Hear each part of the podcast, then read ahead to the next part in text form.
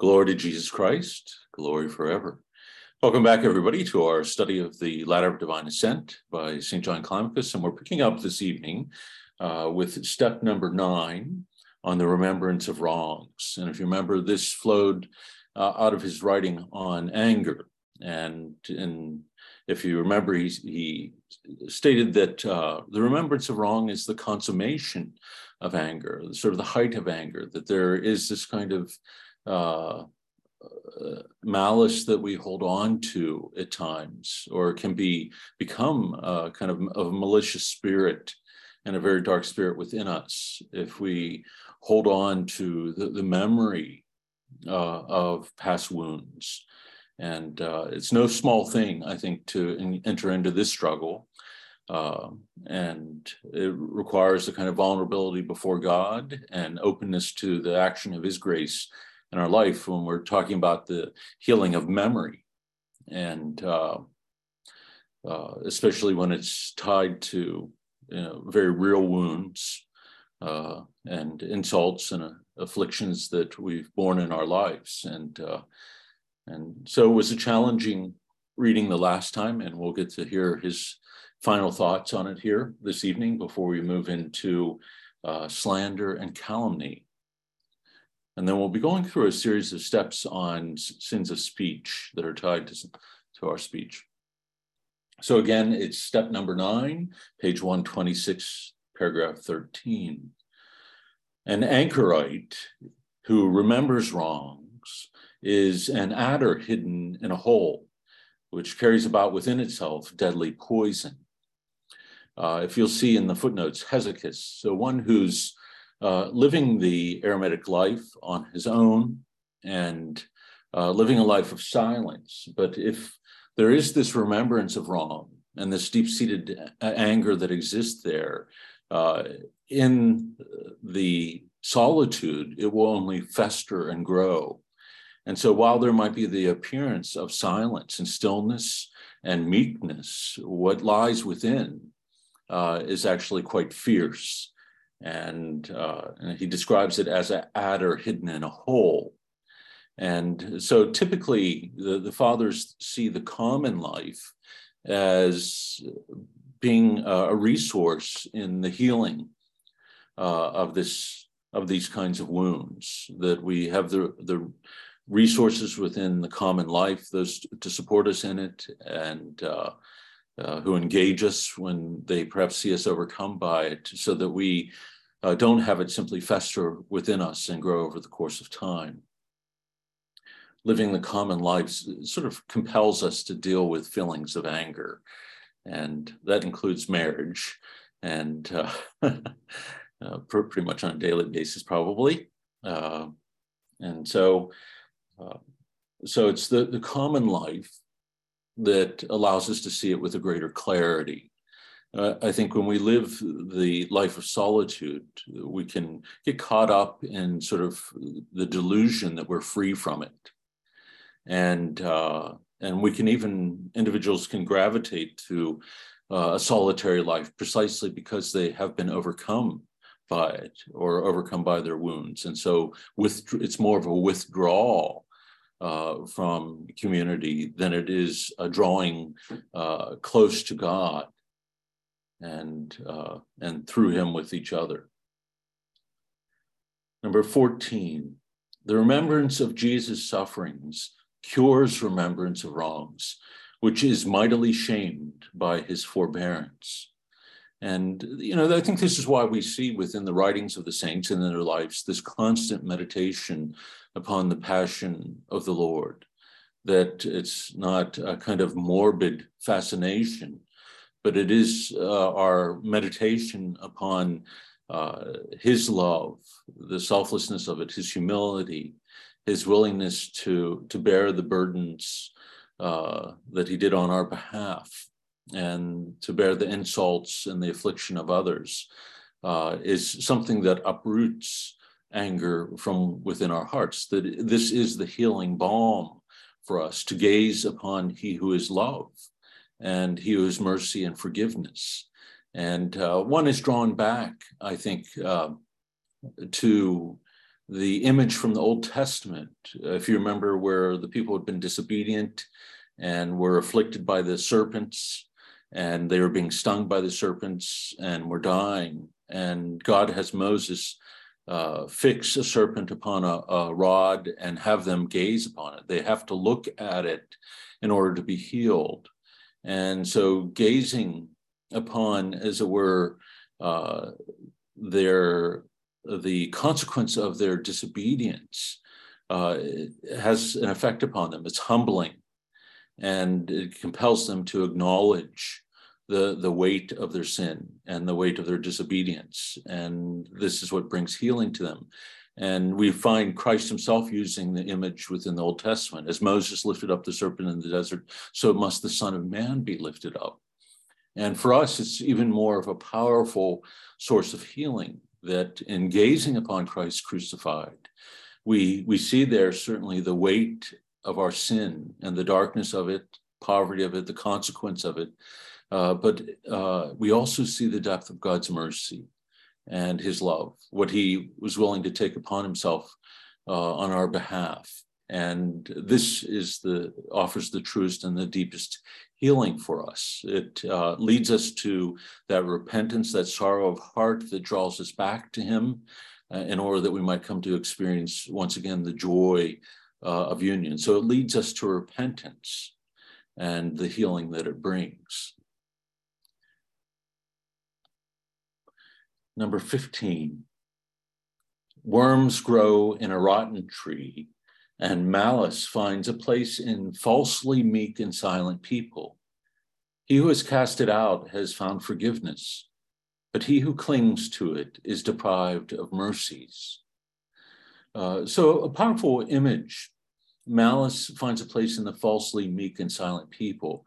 It's like a rotten tree that uh, there can be, as I mentioned earlier, a kind of silence and meekness, an external gentleness, uh, but internally, it's uh, really uh, uh, something else that is being made manifest. And at one point here, he describes it towards the end of the section as dark spite, where it becomes something that is malicious uh, and so one cannot tell simply by the exterior disposition of individuals what is going on within.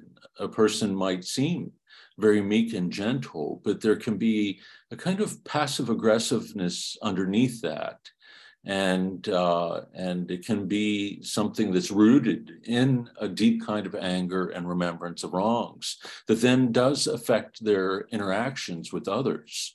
Uh, it might not be overt, uh, but their interactions can be imbued with this kind uh, of of malice or uh, deep-seated anger, and uh, it can become an impediment uh, to their freely not only being able to love others and give themselves in love, but in love, but it prevents them from experiencing uh, the the mercies of God in all their fullness, uh, all the blessings that God would desire to offer a person. That when we hold on to uh, these wrongs in our minds and our memories and our imagination, it prevents our those from being filled with the thoughts of God. And so if our thoughts are constantly being driven and our imagination and memory is filled with these uh, images of past wounds, it prevents us from seeing the, the love of God freely. And I think this is why in the previous uh, saying that the call is to keep our focus upon Christ crucified in order to uproot it that it's really only the mercy of God that becomes is strong enough to be uh, the healing balm that is needed. That this isn't something by our own will uh, that we can free ourselves from simply by thinking our way through it, or you know by driving the thoughts out. It's really by the grace grace of God alone. Uh, Anthony writes, then this would apply also to wrongs we have done too that filter out his healing. Yes, you know, I think, uh, you know, our seeking reconciliation with others. Uh, and we even hear it within the scriptures. You know, if you come to the altar and there remember, you know, that there's a grievance between you, you and uh, a brother, there go and be reconciled, and then come and offer your gift. That uh, the the wounds either that we bear or that we afflict others with, uh, or have afflicted others with over the course of time, uh, can become an impediment to our freely entering in to that that mystery and knowing the depths of its mercies. And so in our prayer life, you know, to be asking for the healing of those that we have wounded. And insofar it is as it is possible to seek reconciliation uh, with, with those uh, that you know we have had a, a break in that relationship. Now that might not be a possibility because of any number of circumstances, and maybe there's something that is truly toxic and would be continued continue to be wounding there. But uh, nonetheless, I think we are to call uh, call on God for a kind of deep healing there of, of the other, and uh, to love one's enemies, and uh, but also to seek pardon from those that we have wounded. You know, both are very humbling aspects of our faith. Some, for the sake of forgiveness, give themselves up to labors and struggles, but a man who is forgetful of wrongs excels them. If you forgive quickly, then you will be generously forgiven. And so, you know, almost as a kind of defense mechanism, we can gravitate towards ascetic practices. And so a person can give themselves up to, as he says here, labors and struggles. Uh, and yet the capacity to forgive another brings quicker healing. And so our focus is better centered there. And it's not as though our ascetic practices uh, are of no avail, uh, but in terms of their capacity to uproot uh, that lack of forgiveness. Uh, it certainly can take a longer period of time, or it can be uh, ways that we rationalize not dealing with it. We become focused upon asceticism. And so our asceticism becomes a defense mechanism rather than a source of acting upon our faith and taking hold of the grace that God is offering to us. And again, you know, that, that's always the danger, I think, in reading uh, the, the fathers is that we can lose sight of the relationship that it is to, to foster between ourselves and Christ, but also with each other, uh, to deepen the sense of the radical solidarity that we have with each other in our sin, uh, but also uh, in and through the grace of God. And so, you know, our relationship with each other has been forever altered. And uh, we're coming up on uh, forgiveness Sunday uh, within the church, where you know there is this explicit asking of forgiveness of one's neighbor uh, that takes place even within the context of the liturgical act. And there's something quite beautiful about that uh, because it makes it concrete and tangible for us. Um, that this is what we are called to, and this is what the grace that is offered to us in the Holy Eucharist is meant uh, to bring about. You know, not only union with God, but union with each other. And uh, and so we are given that means, but it, it, there's a kind of vulnerability that goes along with that. Sue and Mark write, I have found that if I'm struggling in this area, that if I ask God to forgive them for me, it is easier also to bring me to that place of forgiveness that He desires. Yes, you know, to begin with God and to seek the grace that is needed. Um, you know, this, I, I don't want us to read through this in such a way where we ignore the challenge of it. You know, all things are possible through the grace of God. And uh, I would say that this kind of letting go of the remembrance of wrongs is only possible by the grace of God. Uh, but we, we don't want to minimize uh, the wounds that many bear within this world, or at times that people are, are victims of others' malice. And uh, we don't want to use, I think, the teachings of the fathers to ignore that reality. I think what God can offer us is this healing that takes place of, again, memory and imagination. Not that we would forget the wounds that others have inflicted upon us, but that we can bear them as He has borne them, or knowing that He has borne them, that we're not in isolation in the pain that we bear. And, uh, you know, in, in so many ways, I think this is really the, the starting place for us. It is with, with Christ and our understanding that He has already borne it and that we never suffer in isolation and all the things that we've experienced throughout the course of our life and the wounds that we've borne uh, are already his have already been taken upon he's already taken upon himself. And so our path to healing lies in and through our, our allowing ourselves to enter into that relationship more and more deeply. Because I think if we thrust ourselves into this thinking, well, I have to go up to the person who's victimized me, then I think we're setting ourselves up for a kind of desolation or hopelessness uh, that seems barbaric to us in, in, some ways. And I don't think that's what, what we are called to. I think we're called to allow ourselves to be drawn into this divine love that has the capacity uh, to bring healing to those who've been wounded, but also to those who who wound others.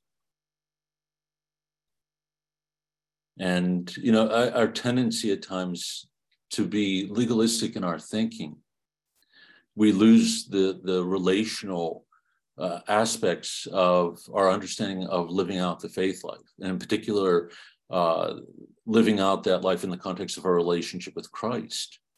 That you know we don't live the faith life out in isolation, and if we're trying struggling to live the gospel under, the, you know, the, this our own strength, our our knees are going to buckle. And in the same way that Peter's knees buckled, you know, it's like I will never betray you. I will die for you. And I think we were talking about this in one of the groups. You know, the moment that he's faced with somebody recognizing him as a disciple, uh, he denies ever knowing Christ. And, uh, you know, there on some level, Peter had to be humbled in order then to, to know the strength and the mercy of God. And then to be able to rise and strengthen his brothers uh, who also fled. And uh, and so that's true, you know, for those who are spiritual guides to others, uh, you know, you can't fake that uh, because otherwise the counsel becomes stilted and uh, you end up doing others greater harm. Uh, uh, if you do anything other than than draw them to Christ, or if you try to turn the faith or aspects of the ascetical life into magic, that somehow you know it is suddenly going to remove the painful realities of our life that's to lay upon a person's shoulders expectations that I think at times are inhumane and end up causing greater wounds.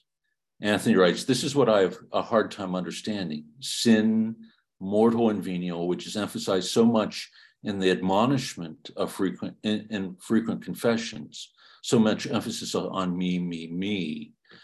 Yeah, it it can devolve into that where one loses sight of again of Christ, and one approaches the sacrament uh, as something that we are reaching out and taking hold of, rather than uh, having something bestowed upon us. And uh, when the language becomes very legalistic, then I think we lose sight of our approach to the sacrament as approaching Christ himself. And in the embrace of the sacrament itself, knowing the healing and the strength that we need to struggle with both mortal and venial sin. And I find the distinction, while you know helpful, and this has come up you know many times throughout the course of the path, past. While it's helpful, I think it also uh, is is something that can hobble us in the spiritual life. Uh, because it gets us into that pattern of thinking, you know, where have I crossed that line? Uh, rather than responding to the subtle call of the grace of God in our life to come to Him, to know healing that is similar to that, subtle call to prayer. And uh, and so if we're coming simply there to relieve ourselves on an emotional level, or even on some aspect on a spiritual level, uh, in a cathartic kind of fashion, then it can become almost an abuse of the sacrament in the sense of our, approaching it not not uh, in an unworthy way because often you know people will come having prepared and thought it through but uh, abuse of it in the sense that we are, are not seeing christ present. And you know i think priest as well in in the sacrament can abuse it too when it, it becomes uh, an obligation, a kind of work, rather than something that one prepares for oneself for spiritually, and acknowledges that uh, that the grace that is active in the sacrament is touching one's own mind and heart. There for you to serve the other uh, in order to draw them into this greater healing that is being offered. But in the process, you are also being healed and strengthened yourself. And so when we we turn it into a kind of toll booth, you know, almost, uh, uh, then it becomes something that uh, might not be as healing. People might not experience the mercies of God in the way intended. In a similar way, if it's too infrequent, I think we can lose sight of uh, uh, the, the, the enormous gift that God has given to us in the sacrament, that these are the privileged ways that we come to experience his love and his mercy in a concrete and tangible way, that our faith life isn't lived out just in our mind notionally, that the desire there is that we would be able to experience his love, his tenderness, uh, his forgiveness in this concrete way so that we're not left wondering whether or not we you know are forgiven but that we, we would hear the words i absolve you in the name of the father the son the holy spirit. How often is good? I think it varies. You're so legalistic. Uh, i think frequent is good you know that there is this intimate but again that it's driven out of this intimacy that we seek to draw close to christ knowing that this is the means through which he's given us the uh, you know a place where we know not only healing from sin but strength for the spiritual battle itself. There are some uh, sins that might be venial but we find ourselves moving into a kind of pattern of thought or behavior or negligence or laziness and we turn to the sacrament uh, to receive the grace and the strength that we need. We understand that receiving the Holy Eucharist is the ordinary means through which this is received, you know, both in terms of the forgiveness uh, uh that is needed, but also the strength uh, to live the spiritual life. Uh, but, you know, the church would have us uh, take advantage of our access to the treasure house of grace that is offered to us through through the church. And uh, we often are blind to that treasure house.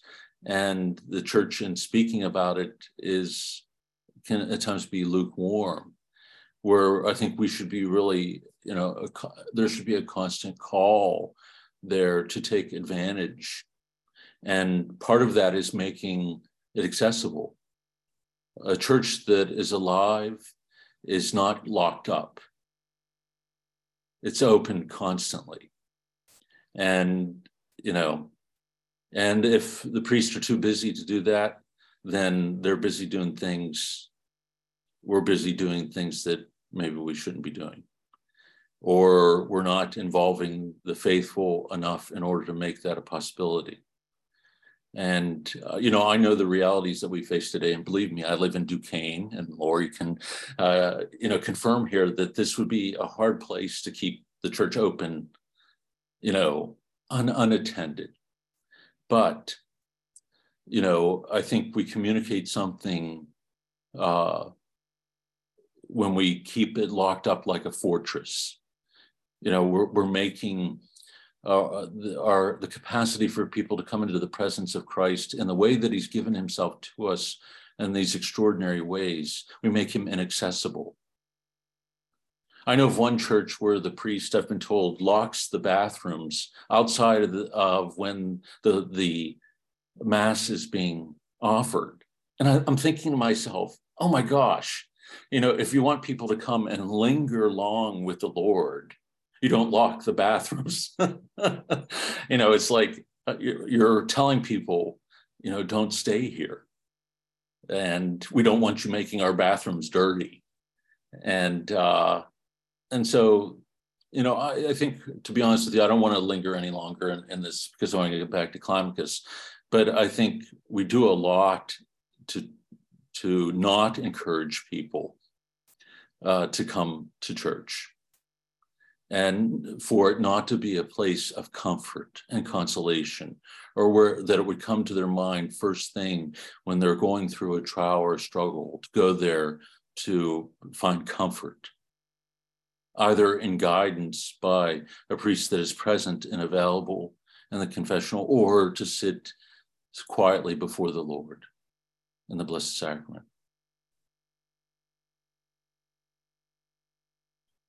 And it's not that one cannot do this at home, but there's something, there's again, there's a privileged kind of prayer to come before the Lord as He's present to us in this most beautiful way within the Blessed Sacrament.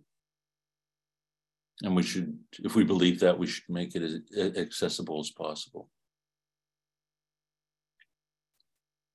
Uh, number, are we on 16, I believe? Or uh, I think we're on, no, we're on 17. Uh, the forgetting of wrongs is a sign of true repentance. But he who dwells on them and thinks that he is repenting is like a man who thinks he is running while he is really asleep. So, you know, the evidence of our forgetting of wrongs is that uh, is or, or the what it bears witness to is true repentance of this turning toward God and turning towards Him, not in an episodic way, but always. And I'm, I'm doing a little talk for the students here in another week or two on, on exactly this as uh, repentance being life's continuous effort, that there's this constant movement of the self toward God. And this is what's taking place in our praying of the Jesus prayer uh, over and over again. This movement, Lord Jesus Christ, Son of God, have mercy on me, a sinner. It's it's expressing exactly that, our, our turning toward the one who's the source of life, of love, of healing for us. And so our doing that constantly is what makes the, uh, gives us this capacity uh, to offer this kind of forgiveness and even to forget one's wrong wrongs or the wrongs been, that have been done to one. And uh, what he says here at the end, you know, to believe that there uh, is a, something, to believe otherwise is like a person who's dreaming that they're running. You know, it's like a dog. You know, when you see its leg, legs sort of moving while it's, it's it's dreaming. That's what we become like. You know, that we think we're running, but we're you know, we're really we're running, if we're running at all, it's with a heavy tread and uh, under the weight and the burden that we carry when, when Christ would lift it from us. And again, you know, I think if we fall into uh, what Anthony had brought up this, you know, kind of legal, legalism, then you know even repentance itself can be we can reduce it uh, again to a spe- specific act that we expect something in return rather than a turning toward love turning towards he who is mercy. And that will never bear the kind of fruit i think that john is talking about here. And what is being asked for, from us is simply that we would open our eyes to who it is that's before us at every moment, and that we reach out to the one who's reaching out to us and take hold of the hand that is stretched out to us in mercy.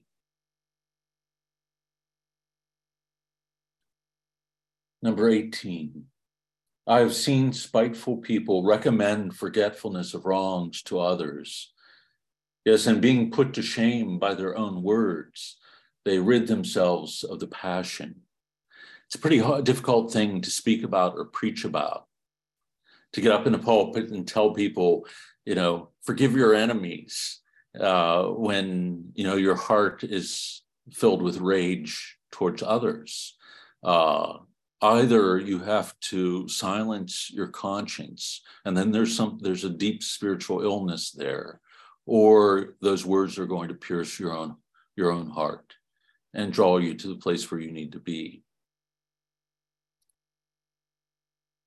and you know preaching should never become a, a kind of perfunctory task for for the priest. He should be always preaching first to himself.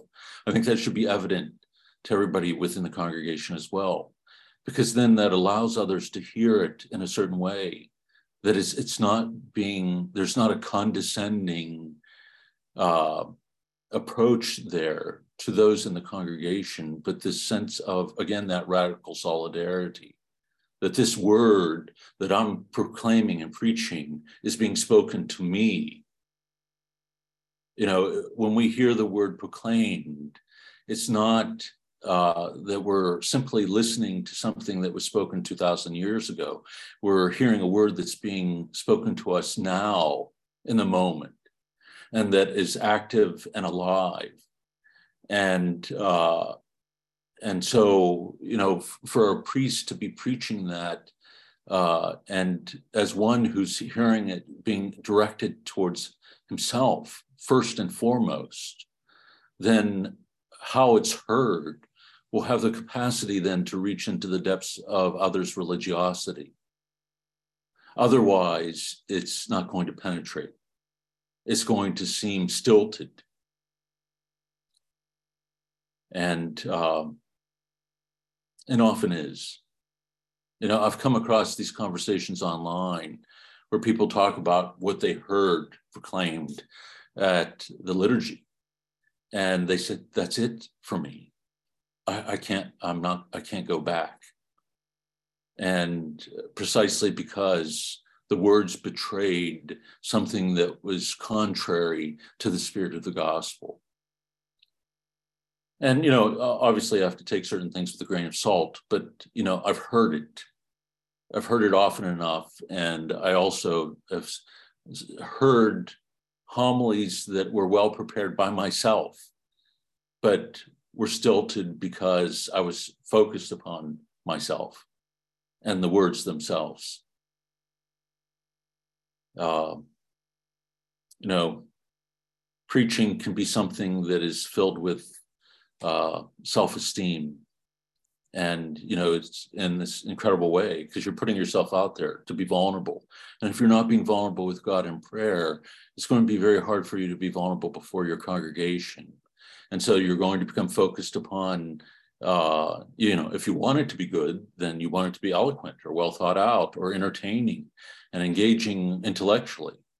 But it may not penetrate because and it may be stilted uh, even if it's only just for the priests because it's over prepared with the focus on the self not with this openness toward god and what he's the word that he is speaking to the depths of the heart of the priest and wishes to be communicated to, to the congregation on that day. Again, we approach homiletics and seminary all wrong. redo. We need a redo. Okay. Number uh, 19. Let no one regard dark spite as a harmless passion, for it often manages to reach out even to spiritual men. So, dark spite, you know, I've had like a dozen people ask me, what does dark spite mean? And I'm not altogether sure, but, you know, from my readings of the fathers, uh, you know, I think it's when that anger and that remembrance of wrong becomes malicious, where there's an ill will that then begins to develop behind it. And so it's not simply, you know, venting to one's, you know, spiritual director or confessor, but it's a, a kind of maliciousness that is allowed to fester where one uh, is so enraged at the other that we desire that, uh, you know, their life, you know, would fall apart or they would be exposed for what they are in the eyes of others. And you know, I understand that. I mean, I think anyone who's been deeply wounded uh, and knows the pain of it, and especially when one is the victim of a kind of aggression or the, the victim of, you know, others, you know, uh, diminishing you as a person, it's hard not to want to protect oneself on that level.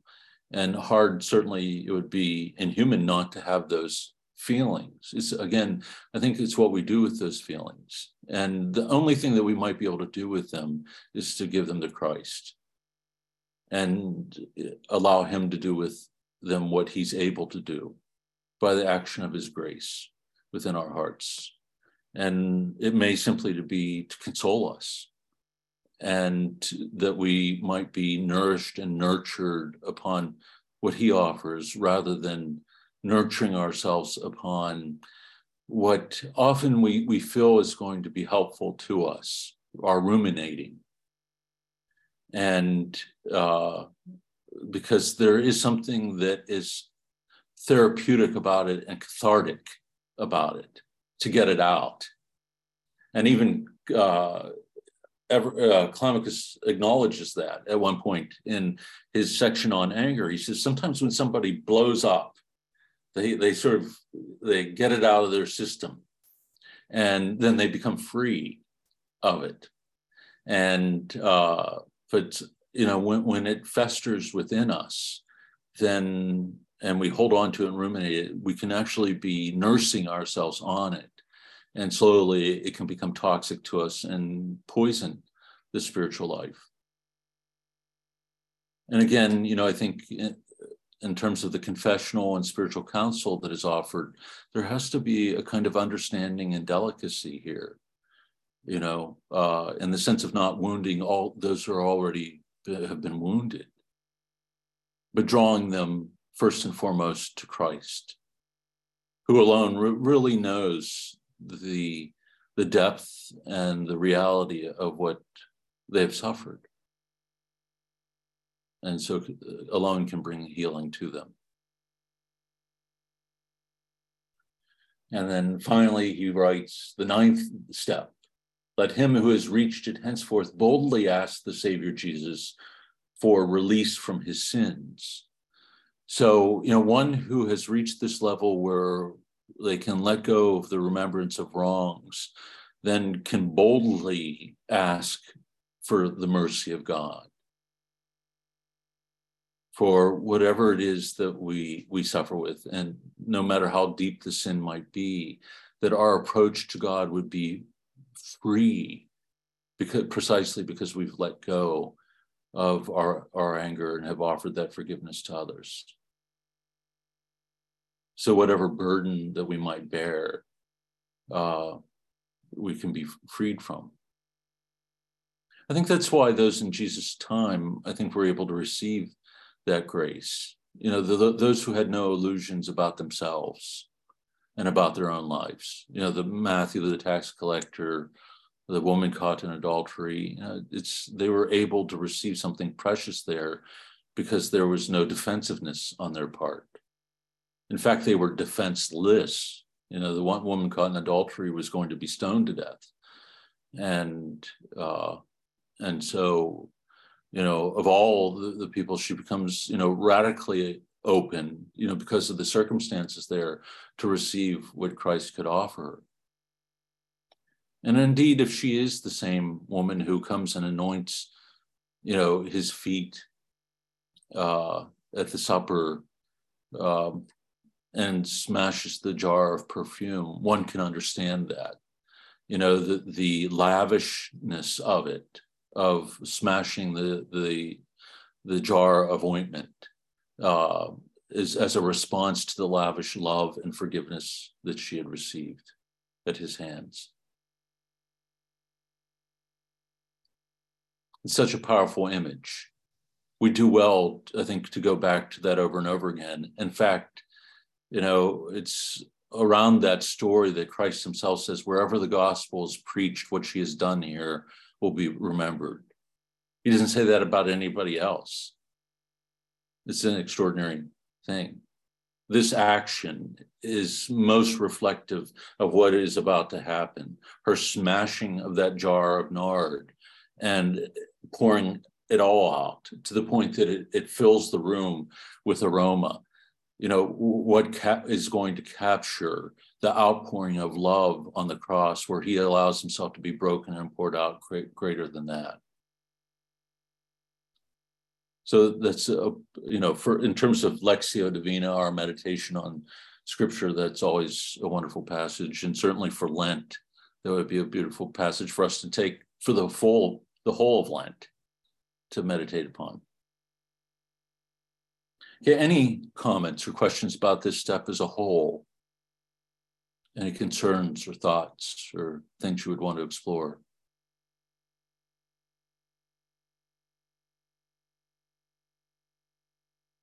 Okay. Step number 10 on slander or calumny. And so we see a little shift here uh, to his focus on sins of speech and uh, and containing uh, the things that we say. And so he begins by saying, No sensible person, I think, will dispute that slander is born of hatred and remembrance of wrongs. Therefore, it comes next in order after its forebears. Uh, Rebecca writes, before we move on here, I'm still puzzled as to the difference between spite and dark spite. Well, I think dark spite.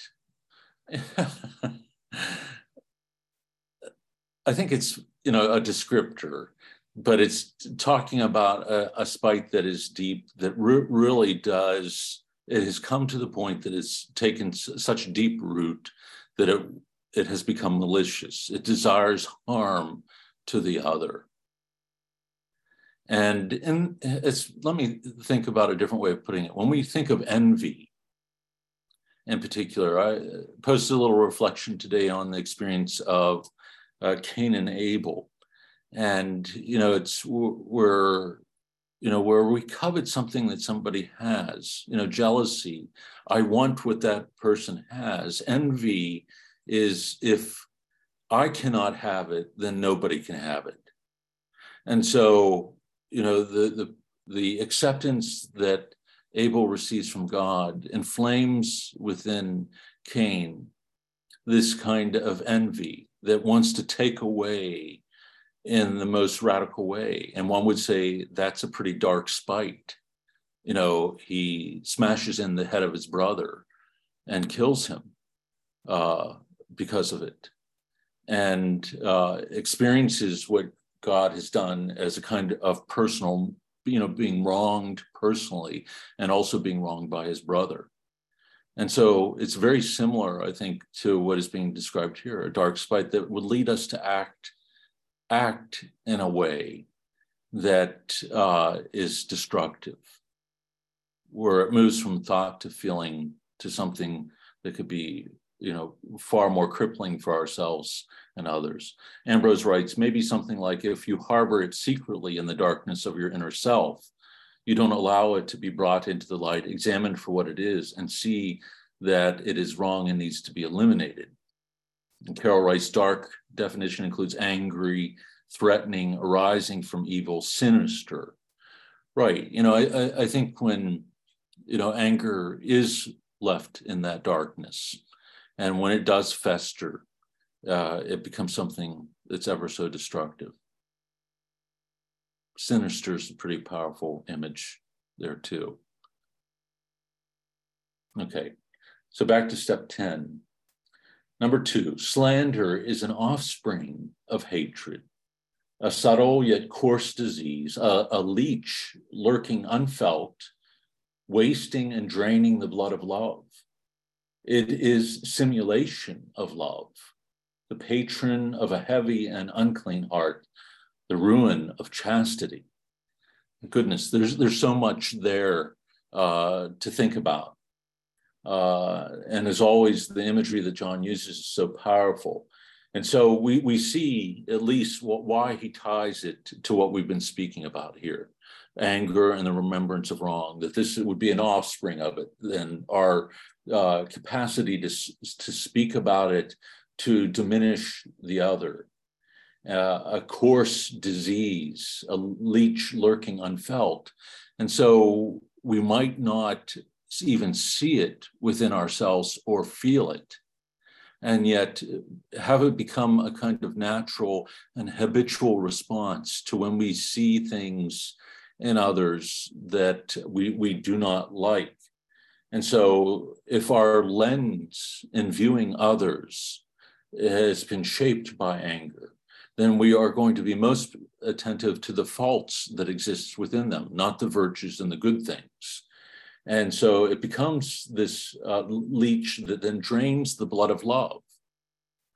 And so if anger becomes that lens, we see only those faults, and then eventually it drains our capacity to love others and give ourselves in love because they, everybody becomes unlovable in our eyes eventually. It is a, it is simulation of love. I thought that was an, an interesting descriptor, you know, because so often our speaking the truth we tell ourselves is an act of love. You know, to tell somebody the truth, I'm really loving you by telling you, you know, what a moron you are or how wrong you are. And uh, and we, you know, when in reality, it has nothing to do with, with love whatsoever. That there is this morbid delight in being able to diminish a person uh, in our own eyes and in the eyes of others, even if what we say is true. And so this is on calumny as well as slander. Uh, the distinctions aren't real clear here. Slander usually has to do with what is written. Calumny typically is false, uh, where we are tearing down a person's character. Detraction is often, if we're being, if we want to be specific and more exact, uh, detraction is when it's something true and we speak it out loud to diminish, detract from the character of the other. And, you know, I don't think John is uh, worried so much about the, the precision about that, but the impact of it. Uh, and so it has this false look of love to it. And we hear this mouth every day, and perhaps have heard ourselves say the words the patron of a heavy and unclean heart. So it becomes a burden to us that when we when we do this and we find ourselves doing it, we often ex- experience a heaviness of heart because uh, it, the sin itself of pulling another person down uh, weighs heavy upon us because conscious or unconsciously we we we know that it's not right and we become diminished from it and then finally the ruin of chastity this might be uh, the most surprising uh, aspect of what he says here. But, uh, you know, slander and calumny would be a, distortion of charity, a loss of love, a, a disorder of love. And as he describes here, a simulation of love. And so this uh, distortion in love, where we are using this, uh, the truth as a weapon to tear somebody down, uh, to hurt them, then when we do this, we lose this, our, our capacity to love becomes disordered. And uh, we then fall into uh, unchastity, that uh, we objectify uh, or objectifying the other and treating them in a certain way and calumnizing them. Uh, but in that, we fall into pride, and pride rideth before the fall. The moment that we are tearing somebody down because of their weakness, their sin, that sin is soon to follow in our own life. And the way that God often humbles us is to allow us to experience that humility on a bodily level, on you know this level that often carries a kind of shame to it as well for us, that we are able to control our own appetites and desires. And so uh, when we we find ourselves struggling maybe with unchastity too, you know, it's a good thing to ask ourselves, you know, where where has our heart been? Have we been prideful? How is it we've looked at, at others? How, how have we talked to them or looked upon them even, you know, in terms of uh, our uh, estimation of them? So there's a lot there in paragraph two to reflect upon and certainly more than what I've said. And it would be a good one to highlight and go back over. Uh, these early paragraphs in the steps of John are always wonderful, where he defines the, the vice or the virtue and the offspring or what they're the offspring of. And so they're always good to go back over many times because they, they really do shine a great light upon our struggles. Number three, some young women do not do wrong without shame, and there are others who secretly and with apparent great modesty behave still worse than the former. And it is the same with the passions of dishonor. There are many insincere maidens, such as hypocrisy, vice, melancholy, the remembrance of injuries, disparagement of others in one's heart. They appear to propose one thing but they have something else in view. And so, you know, just as, you know, there can be hypocrisy in one who plays this role of being modest, uh, you know, in, in dress or veiling oneself or whatever it might be, or demeanor, where within the heart there can be something far different going on. You know, the externals can mean very little. And certainly dressing in black and wearing a funny hat does not make one holy uh, or prayerful. And uh, and so John is saying, you know, there are many insincere maidens, hypocrisy, vice, melancholy, and so that you know that they appear as something else much in the way that we described, you know, the way we convince ourselves that we're loving and telling the, the person the truth and putting them right or giving them a good scrubbing, as John said. And similarly, there are all these different ways uh, where it's hidden, you know, melancholy, you know, uh, a, melancholic spirit can really be something that uh, not only pulls us down, but pulls others down as well. When we lose sight of what it is that we have in Christ and where our own poverty looms so large that we can no longer see uh, what our Lord has done for us, but also we lose sight of his promises, then a melancholic spirit can take over. And uh, Philip Neri, uh, you know, when there were those who were in his community or wanted to be in his community, but had this melancholic spirit, spirit said, you know, melancholy, melancholy, I will not have you within my house. That he knew that this spirit could ha- have an effect upon the whole community. in the sense of darkening it and making the life lived together with each other uh, weighted down and make the pursuit of virtue seem burdensome. Uh, and so he always saw, you know, those who are more cheerful or joyful as being e- uh, more easily guided in the spiritual life. Even those who, by natural temperament, are more or joyful can be uh, guided in the spiritual life and corrected. Uh, but when we have a melancholic spirit, or we have that tendency towards despondency, that at times we can pull ourselves down, uh, as well as John says others too, uh, or as certainly as Philip Neri saw, and uh, that, uh, and so our practice of the asceticism of joy uh, becomes something that's very important. That there are a lot of things that can weigh heavy upon us from day to day, our work, you know, or relationships that we have to engage in.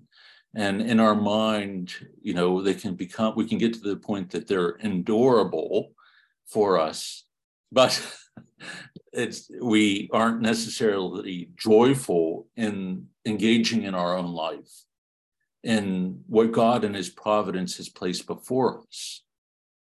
And so then our pursuit of or our embrace of what he's offering us in that moment becomes very difficult.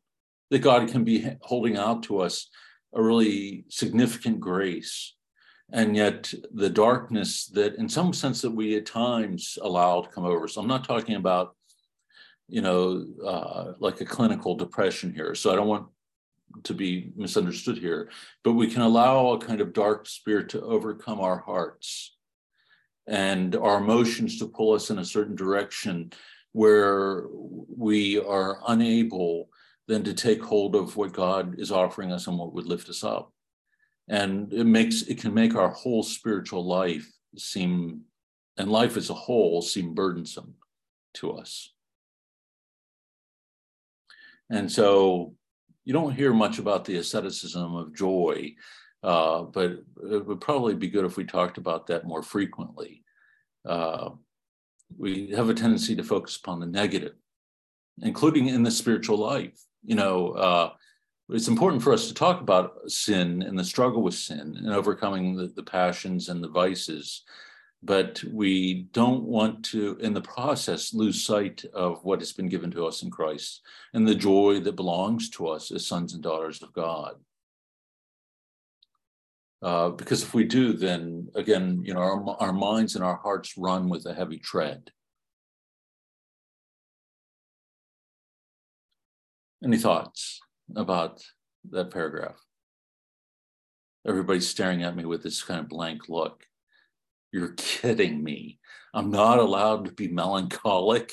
it hurts so good. you know, I, I don't want to give that up. So it is a hard thing. You know, sometimes when we get in a uh, in an ugly mood, we want to stay there you know, because ugly moods at times can be satisfying in their own way. And we feel freer, I think, is what John is saying, than to slander others. You know, if you're joyful, then typically that's not going to happen. Anthony wrote, I think you're right. More, more St. Francis is needed, less, uh, very few will be saved. Right. You know, I think there can be this uh, kind of dark spirit that uh, that envelops the, the church and the faithful at times. And I think it can drive people away. You know, where's the fruit? Where's the, the, the joy uh, of the Spirit and of living in Christ uh, that we hear the saints speak of so frequently? And if that is absent in this profound way, then no matter what we do or say is not going to speak to the hearts of others.